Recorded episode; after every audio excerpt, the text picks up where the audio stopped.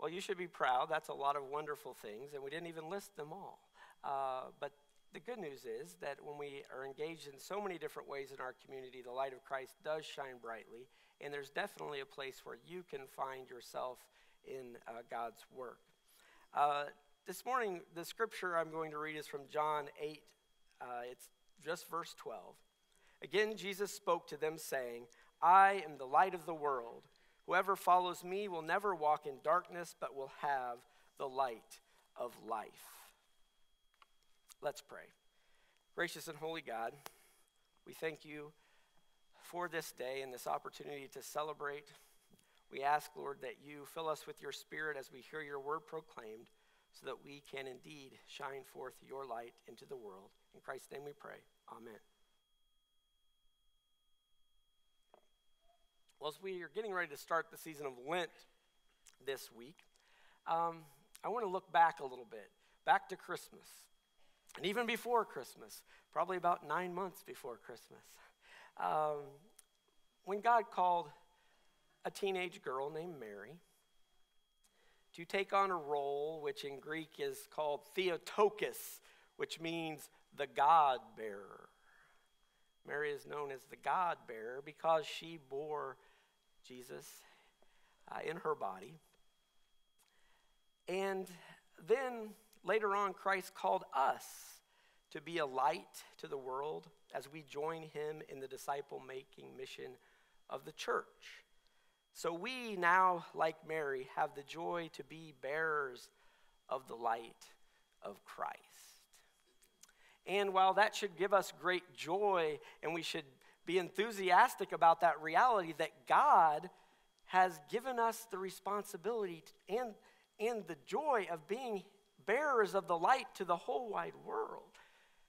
That's a pretty exciting thing. On the other hand, it's also a little bit scary, isn't it? To think that God has trusted us with his light in the world.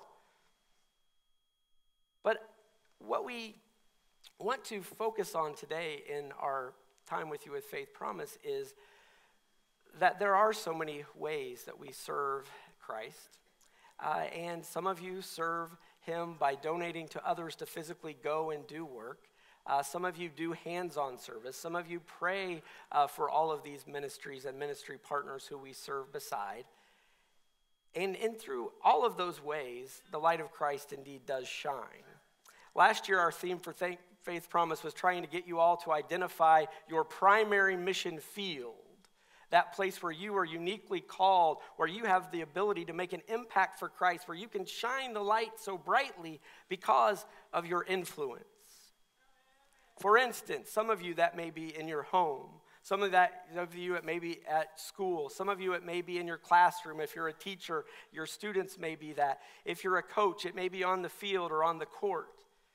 If you're a business leader, it may be in the employees that you manage, or it may be in the break room at work. It may be in the community organizations you serve in, it may be in the government.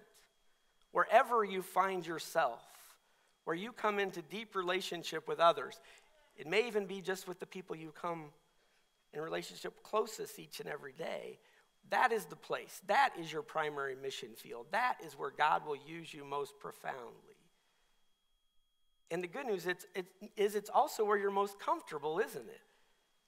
because that's your space, that's your spot. So you know God has already equipped you with some of the abilities and skills that you need. And now you just have to keep your eyes open to see how can I shine some light in this space? And when you do, you experience that joy of being the light of Christ. But intentionality matters.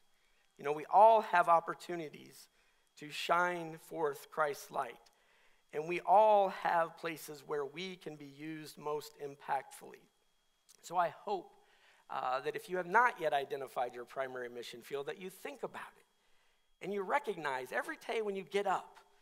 I say this prayer I say, God, help me join you in your work in the world already that's going on. That was something that Mother Teresa used to pray was when she got up. You know, God didn't stop working just because I went to bed.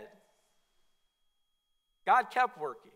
So I don't want to make up something new, But what I want to do is I want to join God in His work in the world and whatever He puts before me in my primary mission field, because that's where I can shine forth Christ's light and offer love.